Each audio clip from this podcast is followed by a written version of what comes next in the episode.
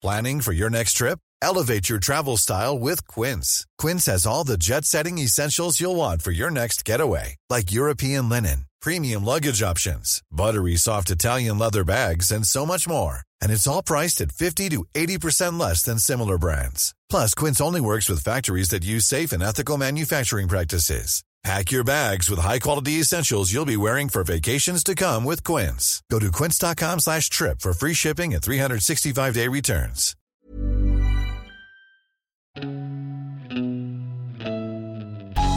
Salut, c'est Gilles Durand. Bienvenue dans Zone Mixte, le podcast de la rédaction des sports de 20 minutes. Aujourd'hui, c'est un format un peu différent, car il s'agit de la série Première fois, qui retrace, comme son nom l'indique, les premières fois dans le sport. Dans ce nouvel épisode, nous retournons plus d'un siècle en arrière, en 1918, pour vous raconter la première finale de la Coupe de France de football, baptisée à l'époque Coupe Charles Simon.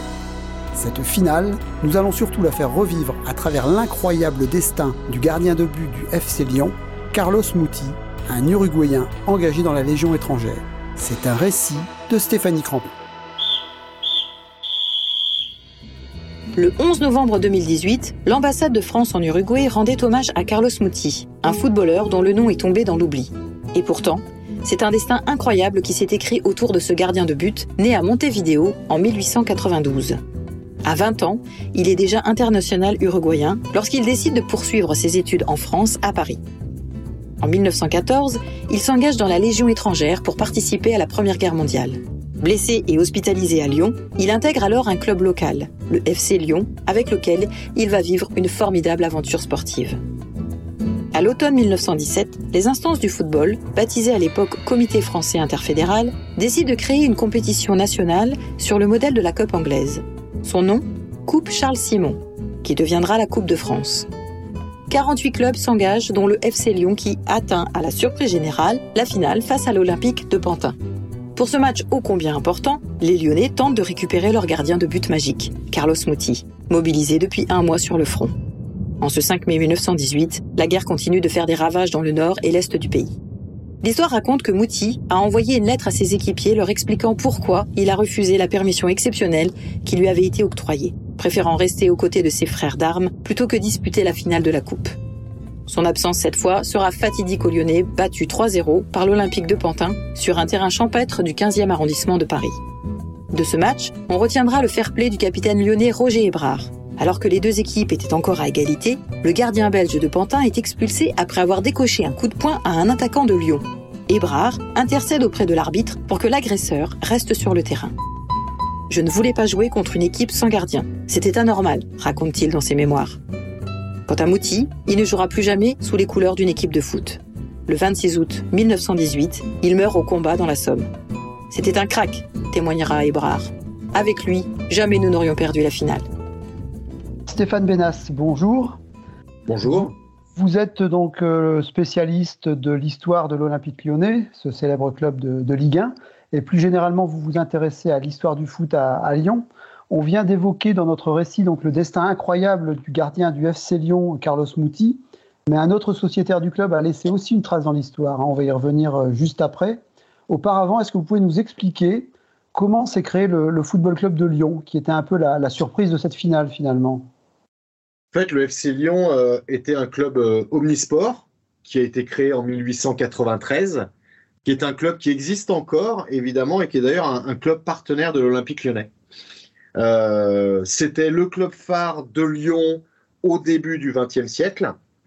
Et contrairement aux, idées reçues, le foot était quand même assez populaire à Lyon à cette période, puisque pour la, la, première édition de la Coupe de France 1918, on avait quatre clubs lyonnais qui étaient engagés en 16e de finale. Le Loup, le FC Lyon, l'AS Lyonnaise et le, Cercle sportif des terreaux, ou Club sportif des terreaux, j'ai un doute.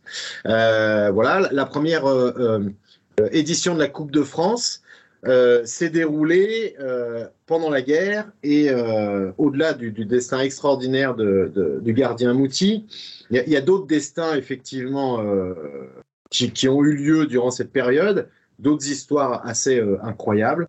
On pense notamment à la toute première demi-finale de la Coupe de France qui a eu lieu au Parc de la Tête d'Or où on avait aménagé spécifiquement une pelouse les comptes rendus disent qu'à l'époque, l'immense majorité des spectateurs étaient en fait des militaires.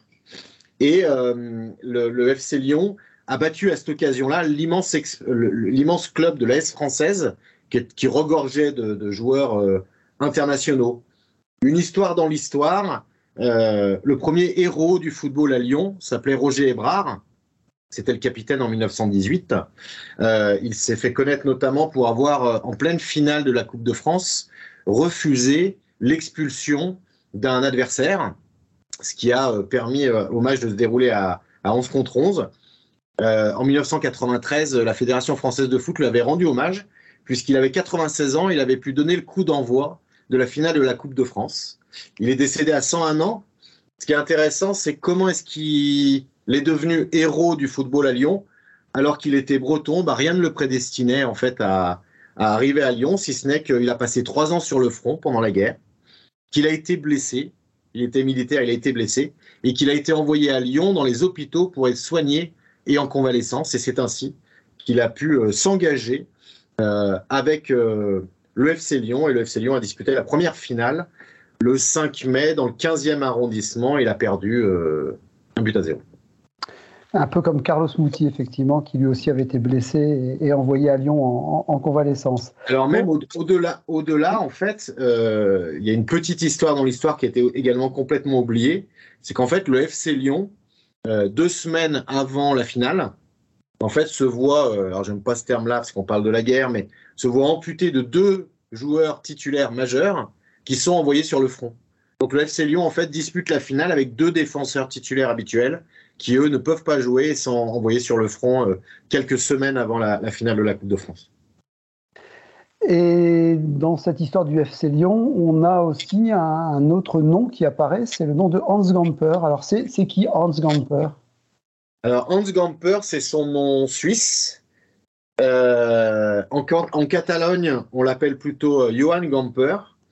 En fait, Hans Gamper, c'est un, athlète suisse qui arrive à Lyon, qui s'engage au FC Lyon dans différentes disciplines, donc le FC Lyon Club Omnisport. Et euh, notamment, c'est un athlète brillant en rugby, en athlétisme, et je crois également en cyclisme. Et euh, il part faire, donc il est athlète du FC Lyon, il part faire une visite familiale à Barcelone. Et à Barcelone, eh bien, en fait, il va tout simplement fonder le FC Barcelone, euh, suivant les préceptes un peu du FC Lyon, puisque le FC Barcelone est, un club euh, multisport et dès le départ l'était, euh, comme le FC Lyon. Il a dû créer le, FC Barcelone en, en 1899. C'est pour cela que chaque été, vous pouvez voir un, trophée à Barcelone, disputé par le FC Barcelone, qui est le trophée Hans Gamper. Une belle destinée aussi pour ce, pour ce, Lyonnais, enfin ce Suisse passé par, par Lyon. Alors malgré ce coup d'état, ce coup d'éclat, ce, coup d'éclat, pardon, oui, en 1918, le, football à Lyon a quand même eu du, mal à percer. Il faut attendre les années 1950 pour voir un club professionnel arriver dans l'élite. Euh, pourquoi il y a eu ce retard?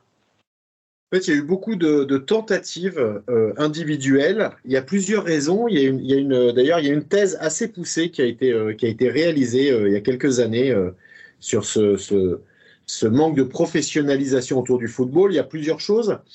La première chose, c'est que la municipalité à Lyon ne voulait pas entendre parler du professionnalisme. Ça, c'est une première chose. Donc, il n'y avait aucun investissement municipal pour le professionnalisme. La deuxième chose, c'est que c'est un peu oublié aujourd'hui, mais dans les années 30, par exemple, le rugby était le sport phare à Lyon, avec le Loup qui a été euh, de mémoire deux fois champion de France. Et il y a une troisième chose qui explique que le foot à Lyon ne prenait pas, n'a pas pris à cette période. En fait, on estimait que chaque équipe lyonnaise était composée à peu près à 40% par des joueurs étrangers qui venaient quelques années comme ça euh, récupérer un petit peu d'argent. Et donc, le public n'arrivait pas à suivre par rapport aux effectifs. Pourtant, il y a eu, plusieurs, euh, plusieurs euh, démarches. Je pense à l'industriel Jean Mazier, qui, dans les années 30, relance le FC Lyon sur l'ère du professionnalisme, investit ensuite pour créer un club professionnel à Villeurbanne qui s'appelait l'AS Villeurbanne. Et comme les deux n'y arrivent pas bien, bah, il les fusionne. on arrive même à avoir un, Lyon olympique de Villeurbanne. C'est un échec. La suite sera prise par un homme qui s'appelle Félix Louot, qui était négociant en chaussures à Lyon, qui possédait plusieurs magasins, et qui en fait, lui, va investir dans le loup. Et en investissant dans le loup, euh, bah, jusqu'en 1950, et ben en fait, il va également faire partie des fondateurs de, de l'Olympique lyonnais, puisque l'Olympique lyonnais s'est créé en partie sur la section amateur, euh, la section pardon professionnelle euh, du Loup, la section football.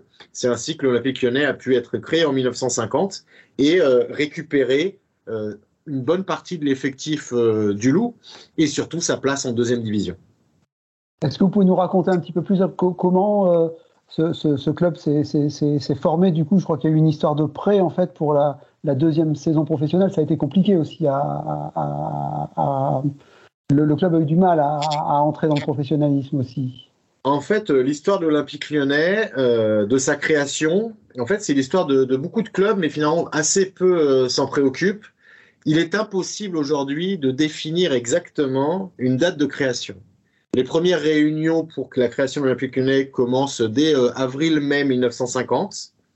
Fin mai 1950, un nom est trouvé, Olympique lyonnais, des couleurs sont trouvées, euh, des statuts sont déposés, puisque nous, on a retrouvé les statuts d'origine, donc qui ont été déposés en préfecture le 27 mai 1950. Et ensuite, il y a eu toute une phase de négociation pour récupérer justement la, section du loup, euh, la section football, pardon, du loup, et, ça a débouché sur une date de création, on va dire, au, au 3 août 1950. Ce qui est assez euh, euh, rigolo aujourd'hui d'observer, c'est que le 3 août 1950, partout est noté que c'est la date de création de l'Olympique lyonnais. Et en fait, le 25 juillet 1950, c'est la date du premier entraînement de l'histoire de l'Olympique lyonnais. Donc l'OL a été créé après avoir organisé son premier entraînement.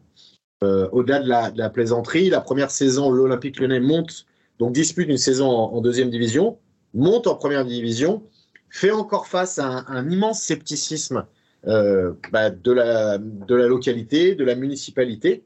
Et en fait, euh, il se passe un truc assez, euh, assez inconnu, on va dire, dont on a pu retrouver la trace.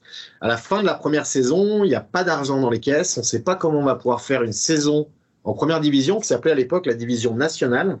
Et donc, on a euh, une quinzaine euh, d'anonymes ou pas, puisqu'il y a des industriels, mais aussi euh, des commerçants, des supporters, qui en fait investissent et prêtent de l'argent à l'Olympique lyonnais pour réaliser une deuxième saison.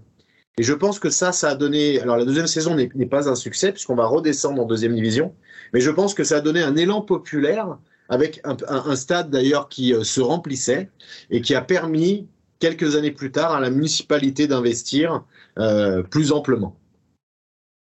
Entendu. Eh bien, écoutez, merci beaucoup Stéphane Benas pour ces anecdotes et à bientôt. Eh ben, je vous remercie et à très bientôt également.